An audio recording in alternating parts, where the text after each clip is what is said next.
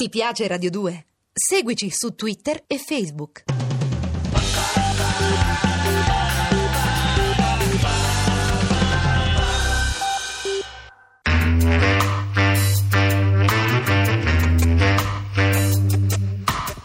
Alle 8 della sera. Il racconto delle cose e dei fatti.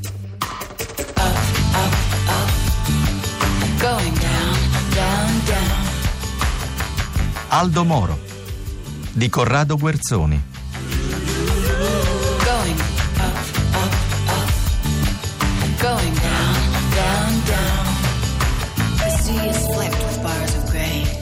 L'attività del giovane Moro in campo sociale e civile, tra i 20 e i 30 anni, è particolarmente vivace sul fronte giornalistico. Fonda nel 1943 a Bari la Rassegna, settimanale politico assieme ad un avvocato liberale e a due docenti universitari. Scrive a quattro mani un romanzo che non sarà mai completato e non vedrà mai la luce. Più o meno nello stesso periodo collabora a Studium, rivista del mondo universitario cattolico, e a Pensiero e Vita, altro settimanale barese di ispirazione religiosa. Significativa per durata ed importanza anche la collaborazione ad Azione Fucina, organo della Fuci. Nel 1945, ultimato il servizio militare, è nominato presidente dei laureati cattolici e direttore di Studium, rivista sulla quale svolge una intensa attività giornalistica e saggistica, notevole punto di osservazione e di riferimento. A questi anni si riferisce una recente intervista al Corriere della Sera nella quale il senatore Cossiga scrive testualmente Era Montini a guidare Andreotti fin da quando nel 1948 indicò lui e non Moro a De Gasperi come braccio destro. Quando Cossiga diverso tempo prima citò lo stesso episodio in una trasmissione televisiva nella quale era presente anche l'onorevole Andreotti, questi non disse una parola né per confermare né per smentire, restando in silenzio, ma con un'espressione del volto che pareva dire: Ma di che parli? E già, perché nel 48 Montini non poteva indicare un bel nulla, dal momento che sin dal maggio dell'anno precedente, nel 47 appunto, Andreotti era già sottosegretario di De Gasperi alla presidenza del Consiglio. Andreotti del resto conosceva e frequentava De Gasperi, incontrato per la prima volta nella Biblioteca Vaticana, sin dalle riunioni in casa Spataro per la Costituzione a Roma della democrazia cristiana. Ed era delegato nazionale del Movimento Giovanile Democratico Cristiano, incarico che lasciò quando divenne sottosegretario. L'infondatezza dell'episodio di Cossiga è ulteriormente dimostrata dal fatto che nel 1948 Moro era sottosegretario agli esteri, visto con sospetto da De Gasperi, per informazioni che egli avrebbe passate sotto banco ad Ossetti sul delicato tema del patto atlantico, tanto che a partire dal 50 Moro non ebbe più alcun incarico nei governi guidati da De Gasperi. L'episodio viene tuttavia raccontato da Cossiga nel contesto della lettera di Paolo VI alle Brigate Rosse per la liberazione di Moro, facendo supporre, perché altrimenti ricordare la storia non avrebbe senso, che il Papa sin dal 48 preferiva Andreotti a Moro. Andiamo oltre. Finalmente viene il momento quasi inevitabile al di là di quello che era o poteva sembrare un atteggiamento se non di disinteresse, di prudenza e forse di diffidenza di Aldo Moro, del passaggio dall'impegno esclusivamente religioso a quello di carattere politico con la partecipazione diretta alla vita dei partiti.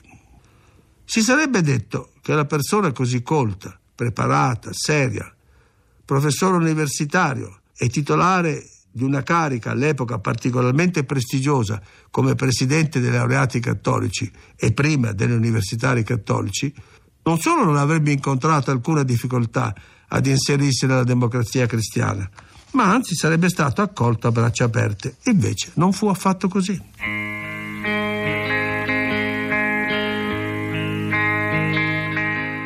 Siamo arrivati al momento del passaggio di Moro dall'impegno esclusivamente religioso a quello politico, al suo ingresso nella democrazia cristiana.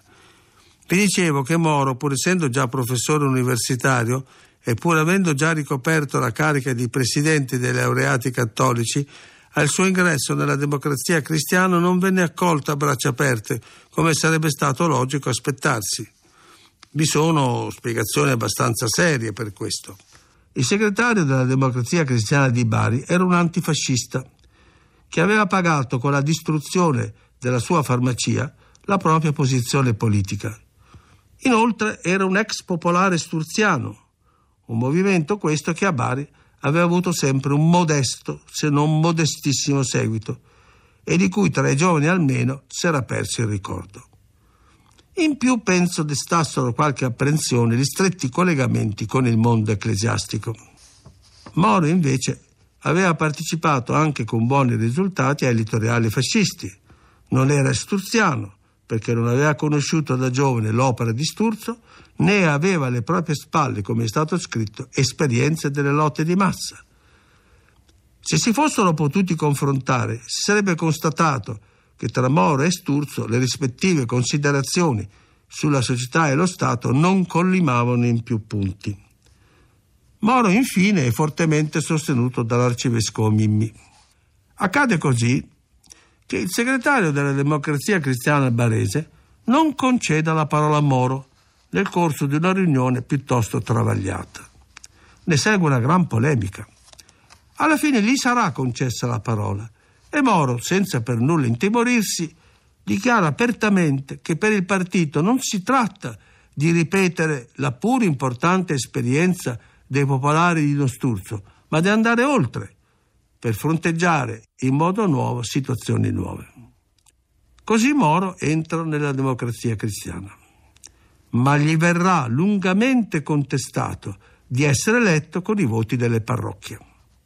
Eppure i critici che sottovalutarono la formazione ricevuta dalla Fuci di Montini, il futuro Paolo VI, e dai laureati cattolici di Gino Righetti, non si resero conto, o forse se lo resero benissimo, che senza l'educazione alla disciplina seria e responsabile della professionalità, Moro non sarebbe stato, come è stato autorevolmente rilevato, tra gli elementi più promettenti della gioventù cattolica maturatasi negli anni 30.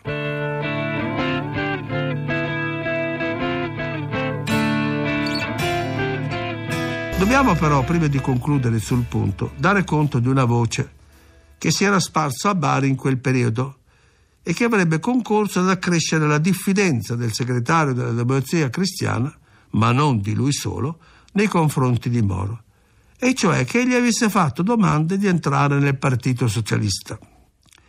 Si trattava in realtà semplicemente di un articolo, del resto mai pubblicato, scritto aderente all'invito dell'Avanti di esprimere le proprie opinioni politiche, invito che del resto era stato esteso ad altri docenti universitari. Su questo episodio, variamente ricostruito e commentato, si è montata una polemica strumentale per fini di partito o di settori di partito, proposta e riproposta a seconda della convenienza. Eppure, sarebbe bastato leggere le numerose prese di posizione di Moro sul socialismo e sul comunismo, o riferirsi agli atteggiamenti del mondo ecclesiastico nell'ambito del quale egli si era formato, per concludere che era concettualmente e praticamente impossibile, anche se solo per ragioni tattiche, provocare i democristiani riluttanti nei suoi confronti, che Moro potesse fare una scelta del genere. Si dice che Moro non avrebbe nascosto le sue posizioni, ma che il responsabile socialista locale non le avrebbe considerate preclusive. Pare di sognare perché stiamo parlando di un partito all'epoca decisamente anticlericale. Una considerazione finale. Quale sarebbe stato lo scandalo in una città come Bari provocato dal passaggio della creatura dell'arcivescovo Mimmi, il cattolicissimo Moro, nelle file atee? Incalcolabile e tale da spezzare sul nascere qualsiasi carriera politica. Toccherà altre volte all'onorevole Moro di essere accusato. Nel 1960, mentre infuriava, come abbiamo visto e vedremo, la polemica con la destra, questa organizzò una vera e propria campagna per dimostrare che Moro era stato un fascista ortodosso. Due anni dopo, in occasione del congresso di Napoli della democrazia cristiana, fu pubblicato a Bari un opuscolo per documentare l'esistenza di un Moro 1 in Puglia e di un Moro 2 a Roma. Ormai dobbiamo lasciare la Puglia e seguire le vicende di Moro, eletto nel 1946 alla Costituente e poi deputato alla Camera nel 1948, sempre nella circoscrizione di Bari, come per il resto di tutta la sua attività politica. Ma prima di allontanarci, è quasi spontaneo chiederci quale sia stato il rapporto umano dell'onorevole Moro con i suoi elettori, con la gente della sua terra, al di là del mondo politico, economico, imprenditoriale, della pubblica amministrazione locale. E lo farò semplicemente con un ricordo personale. Una delle prime volte che scendemmo a Bari all'Hotel delle Nazioni, che sorge sul lungomare, l'onorevole Moro forse notò la mia sorpresa e persino lo sconcerto, con il quale la mattina scendendo nella hall L'avevo vista gremita di folla urlante che gridava in barese Viva Moro! E lo ripeteva di continuo per molto tempo. A sera, mentre facevamo due passi sul lungomare, Moro si accostò a me e disse Capisco che lei, modenese, possa trovarsi a disagio in questo mezzogiorno dalle abitudini così diverse dalle vostre settentrionali. Ma oltre le apparenze, che possono apparire anche scostanti, mi creda, questa è gente buona e affettuosa, che avendoti dato il suo voto pensa che tu sia uno di casa e che tu le debba operosa gratitudine. Da voi un deputato che cammini per il corso è salutato a distanza, con l'inchino, fatto togliendosi il cappello di testa. Qui se potessero ti pulirebbero la strada che percorri con i rami degli olivi. Sì, era gente fatta così. Un giorno il segretario personale dell'onorevole Moro vide comparire nel suo studio a Palazzo Chigi un'intera famiglia che chiedeva aiuto. Alla domanda come siete arrivati fin qui da Bari? Il capo famiglia, con tutta naturalezza, rispose in taxi, commendatore. I piscirilli avevano pur diritto ad una gita a Roma.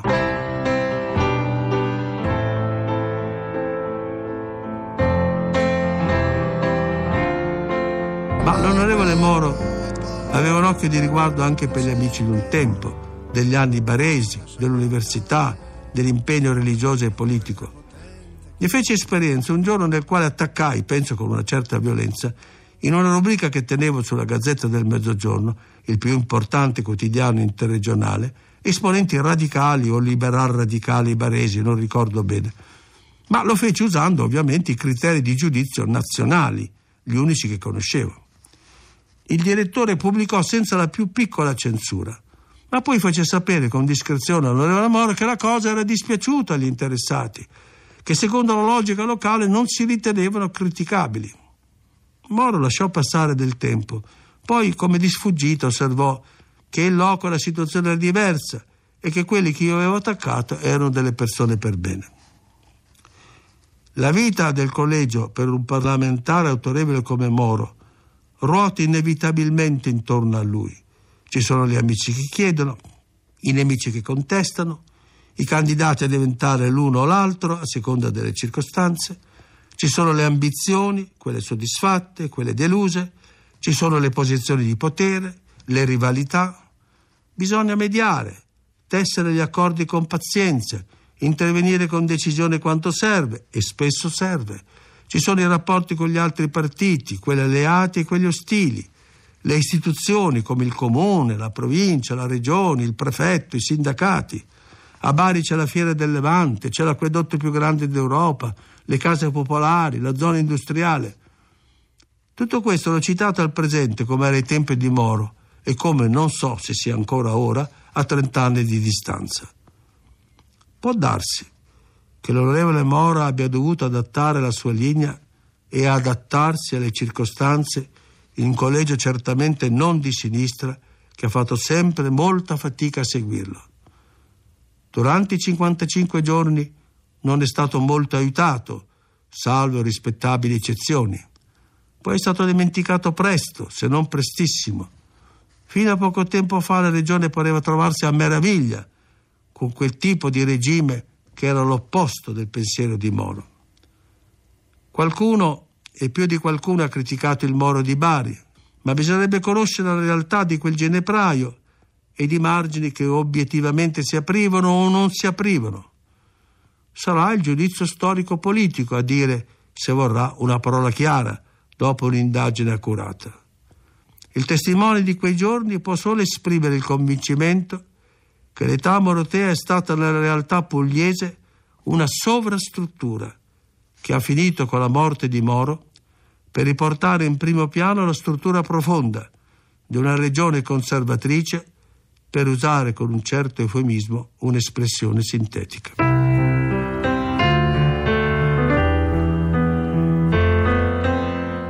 Alle 8 della sera. Pioggia e sole, Aldo Moro di Corrado Guerzoni. la faccia alle persone, Regia di Angela Zamparelli. hanno il diavolo a quattro nel cuore. A cura di Giancarlo Simoncelli. Ti piace Radio 2? Seguici su Twitter e Facebook.